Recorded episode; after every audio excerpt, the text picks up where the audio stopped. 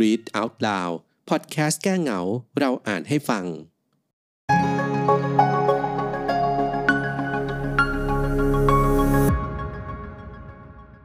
กำเนิดวิตามิน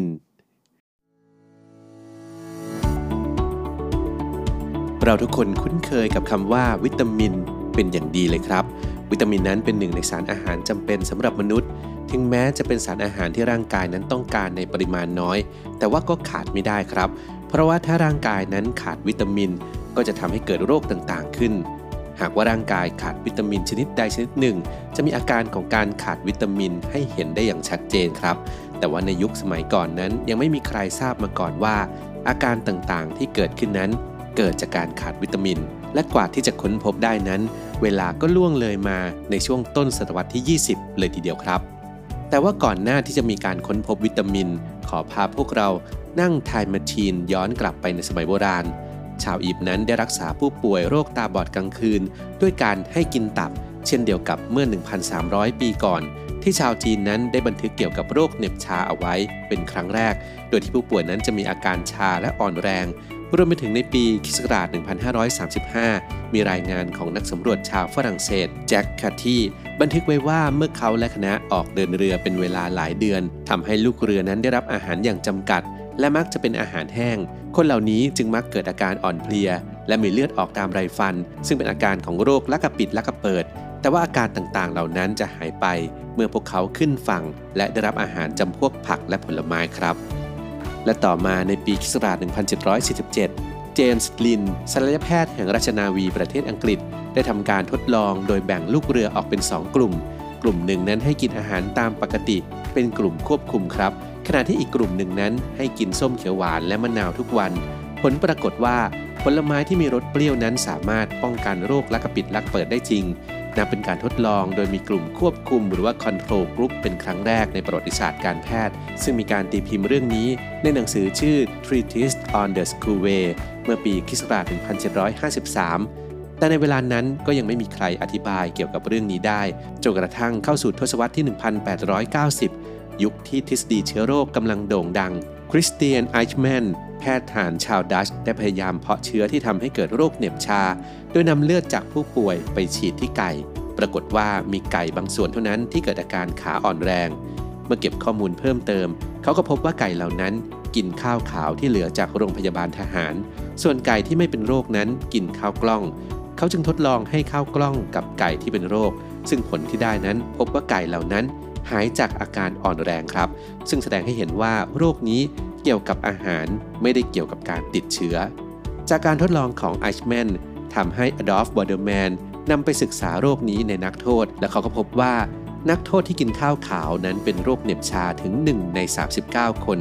ในขณะที่นักโทษที่กินข้าวกล้องนั้น พบว่ามีผู้ป่วยเพียง 1 ใน 10,000 คน ซึ่งแตกต่างกันมากถึง 250 เท่าโดยประมาณครับ จึงเชื่อได้ว่าข้าวกล้องมีสารอาหารที่ป้องกันโรคนี้ได้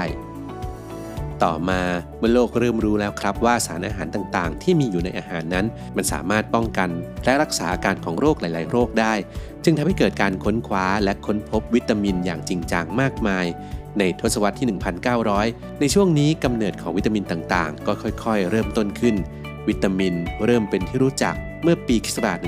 1906 ซึ่งในขณะนั้นเฟเดริกโกลแลนด์ฮอปกินส์ค้นพบว่าอาหารมีส่วนประกอบที่จำเป็นต่อการดำรงชีวิต ซึ่งไม่ใช่สารอาหาร เช่นโปรตีน หรือคาร์โบไฮเดรตในเวลาต่อมาคำว่าวิตามินจึงถือกำเนิดขึ้นในปีคศ1912 คาซิเมียร์ฟังก์ นักชีวเคมีชาวโปแลนด์อเมริกัน เขาพยายามสกัดสารอาหารที่เรียกว่า accessory factor เขาพบว่าสารดังกล่าวนั้นเป็นสารประกอบกลุ่มอะมีน จึงได้ตั้งชื่อสารนี้ว่าวิตามิน มาจากคำภาษาละตินว่า vita ที่แปลว่าชีวิต บวกกับคำว่าอะมีน นับตั้งแต่นั้นมาในปีคศ1913 เอลเมอร์ วี แมคคาลุม นักเคมีชาวอเมริกัน และมากุไลท์เดวิส ได้สกัดวิตามินชนิดแรกสำเร็จ โดยที่เขาเรียกมันว่าแฟกเตอร์ A ซึ่งพบมากในตับ และเรียกสารที่อยู่ในข้าวกล้องว่าแฟกเตอร์ B ซึ่งปัจจุบันก็คือวิตามิน A และวิตามิน B ตามลำดับ ต่อมาก็พบว่าสารอาหารประเภทนี้ ไม่ได้มีเฉพาะอะมีน ดังนั้นในปี 1920 แจ็คเซอร์ซิล ดรัมมอน จึงเสนอให้ตัดตัว E ตัวท้ายออกกลายเป็นวิตามิน และใช้มาจนถึงปัจจุบัน ในเวลาต่อมาแมคคาลุมได้สกัดวิตามินดีสำเร็จในปี 1922 โดยเขาสังเกตว่า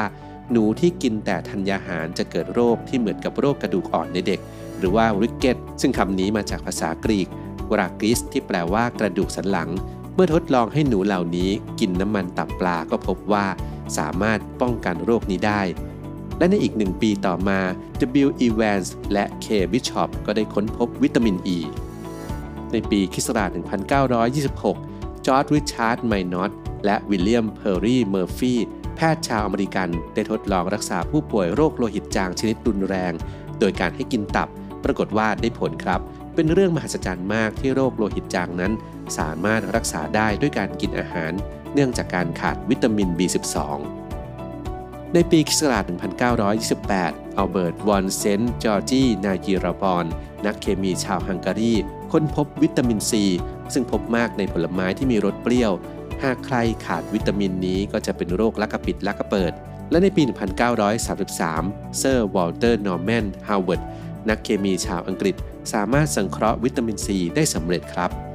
การค้นพบวิตามินนั้นยังดำเนินต่อไปอย่างไม่หยุดยั้ง ในปี 1932 อาร์วิลเลียมค้นพบวิตามิน B1 และในอีกหนึ่งปีต่อมาริชาร์ดคุนนักเคมีชาวเยอรมัน และพีจอร์จูรี่ก็ค้นพบวิตามิน B2 ครับ ปีคศ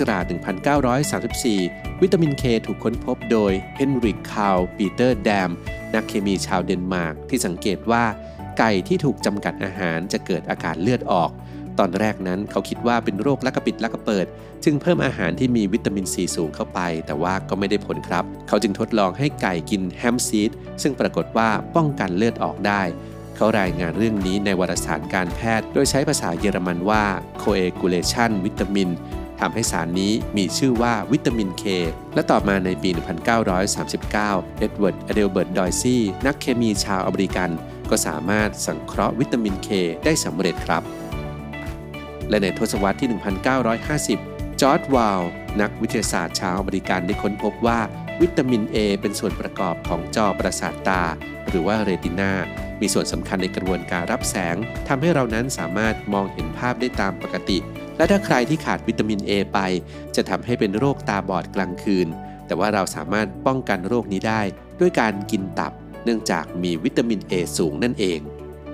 การค้นพบวิตามินชนิดต่างๆ ได้สร้างคุณูปการแก่โลกของเราอย่างมหาศาล สามารถช่วยเหลือผู้คนที่เจ็บป่วยจากการขาดวิตามินได้อย่างมากมาย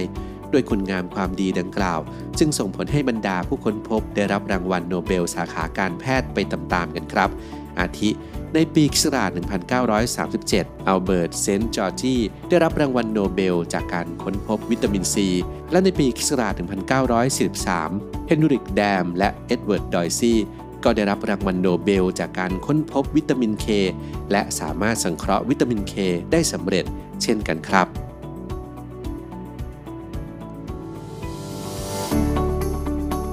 จาก NSM Science Magazine สื่อเพื่อการเรียนรู้วิทยาศาสตร์สำหรับเยาวชน